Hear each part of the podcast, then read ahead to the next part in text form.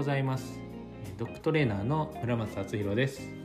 えー、愛犬の魅力を引き出すをテーマにトレーニングとセッションを行っています。今日もポッドキャスト聞いていただきありがとうございます、えー、今回はニーズを満たすと要求に応えるというテーマでお話ししていこうと思います。まああの先に言っとくと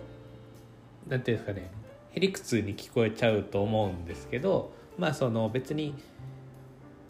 白黒つけたいどっちが正しいとかそういうことじゃなくてこう意識の問題の話をしてるだけなので、まあ、その表現のちょっとした違いでその意識が変わってきて同じことをやってても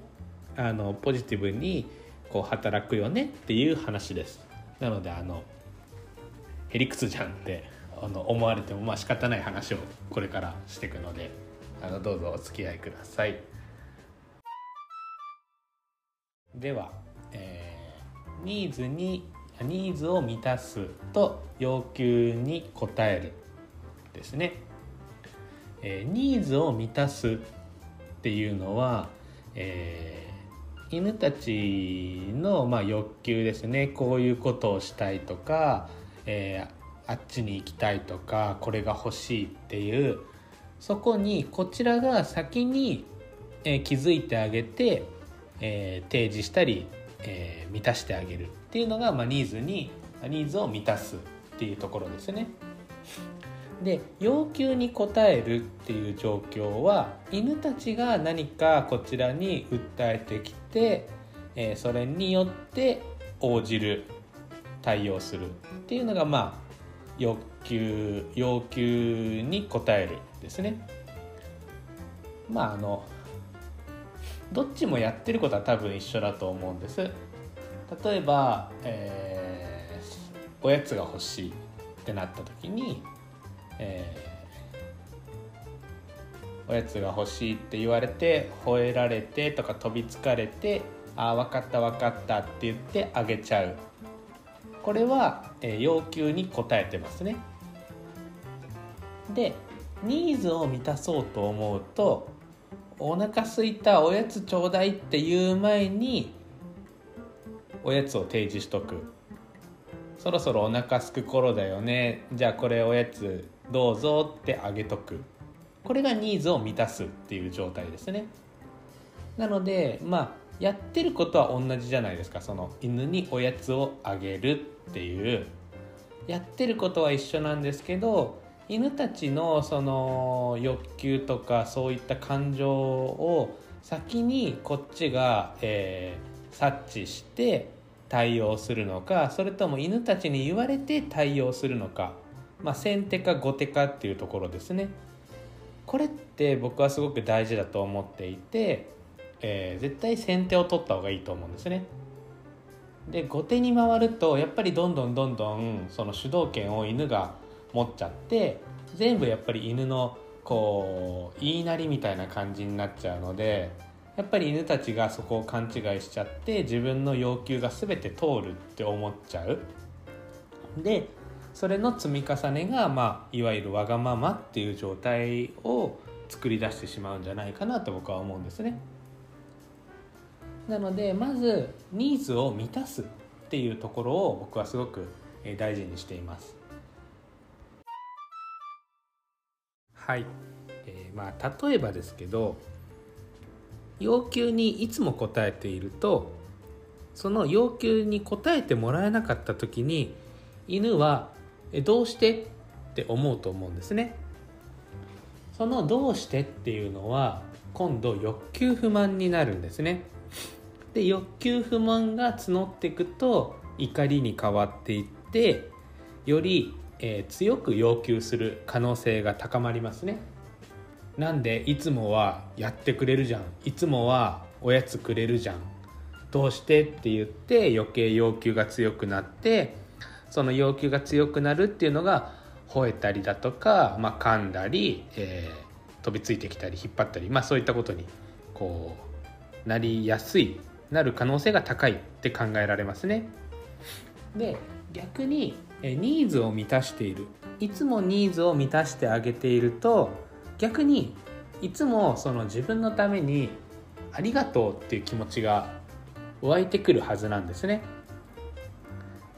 なのでいつも自分のことを満たしてくれてるから今日くらいはいいよとか今回はちょっと僕が我慢するよっていう関係性に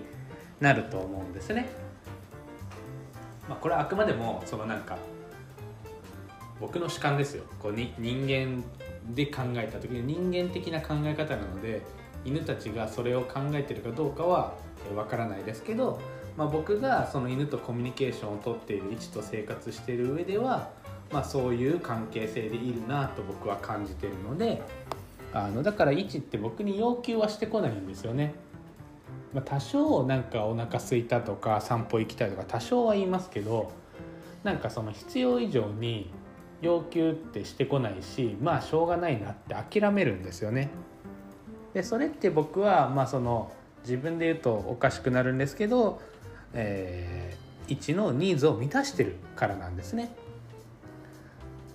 まあ、あの散歩運動の部分では毎日1 0キロ行ってるし、まあ、ご飯もまあそこそこいいものをあげてるし、えー、生活環境もまあそんなにストレスがない普通よりはちょっといい生活を提供してると思うし、まあ、定期的にこう仲のいい犬たちと遊ぶ時間を作って発散する時間も作ってるしっていうのでなんかその多分一からすると僕に要求しなくても僕が大体のことを把握してくれててそのうちあのそういう時間があったりそういうものが提供されて、まあ、自分を満たしてくれるだろうなっていうその多分信頼があると思うんですね僕に対して。だから必要以上に要求してこないっていう関係性になってると思います。まあ、ここまで聞くとなんかこの要求してくるのが悪いみたいな、えー、捉え方をしてしまうかもしれないんですけど別に要求することって悪いことじゃないと思うんですね。あれしてほしいこれが欲しいこうしたい。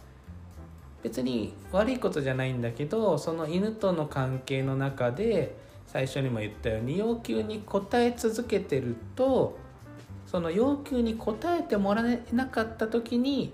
なんでどうしてっていう感情がどうしても湧いてきちゃうと思うんですね。これって別に犬が悪いわけじゃないじゃないですか。そのいつも同じように要求に応えてもらえてたのにある日突然今日だけたまたまだけど答えられなかった時に「えなんで?」ってやっぱどうしても思っちゃうじゃないですか。でそれが例えば子犬の頃は OK だったのにその大人になったら急にダメって言われたことに対してなんで？って思ったりしてそれが積み重なって、えー、要求覚えが強くなったとか、えー、っていうところになると思うんですね。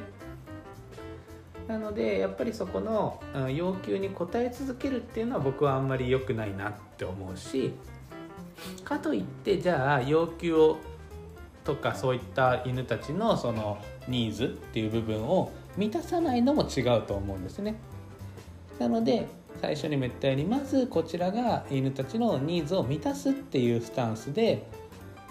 最初からいること要求に応えようっていうよりもニーズを満たそう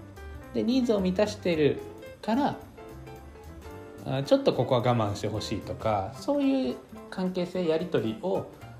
やっていくと、まあ、犬たちも理解してくれやすいんじゃないかなと僕は思うんですね。なので、まあ、そういったこう最初にも言ったように、まあ、へりくつって言ったらへりくつなのであの別にだからなんだよって話なんですけど、まあ、ちょっとしたそういうニュアンスの違い同じことをやったとしても、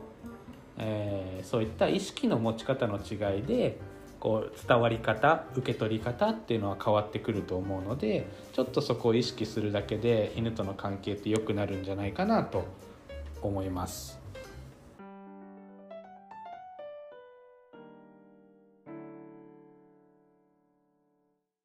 はい今日も聞いていただきありがとうございましたいかがだったでしょうか？今日はニーズを満たすと要求に応えるというテーマでお話ししていきました、えー、ちょっと意識してもらって参考にしてみるといいと思います。サランでは毎月1日に公式 LINE にて暮らしに役立つアロマ情報っていうのを配信しています。で不定期で何かしらのこうトレーニングだったり、まあ、イベントだったり、えー、季節のことの情報も配信してますので是非えー、お友達 LINE をお友達追加していただくしていただくだけで大丈夫ですので、えー、ぜひこの機会に登録してみてください、えー、きっとアメリカでのことも、えー、配信されてくると思うので、えー、ぜひこの2月3月4月の配信をお楽しみにお待ちください。それでは、えー、今日は以上になります。聞いていただきありがとうございました。また次回の放送をお楽しみに。バイバイ。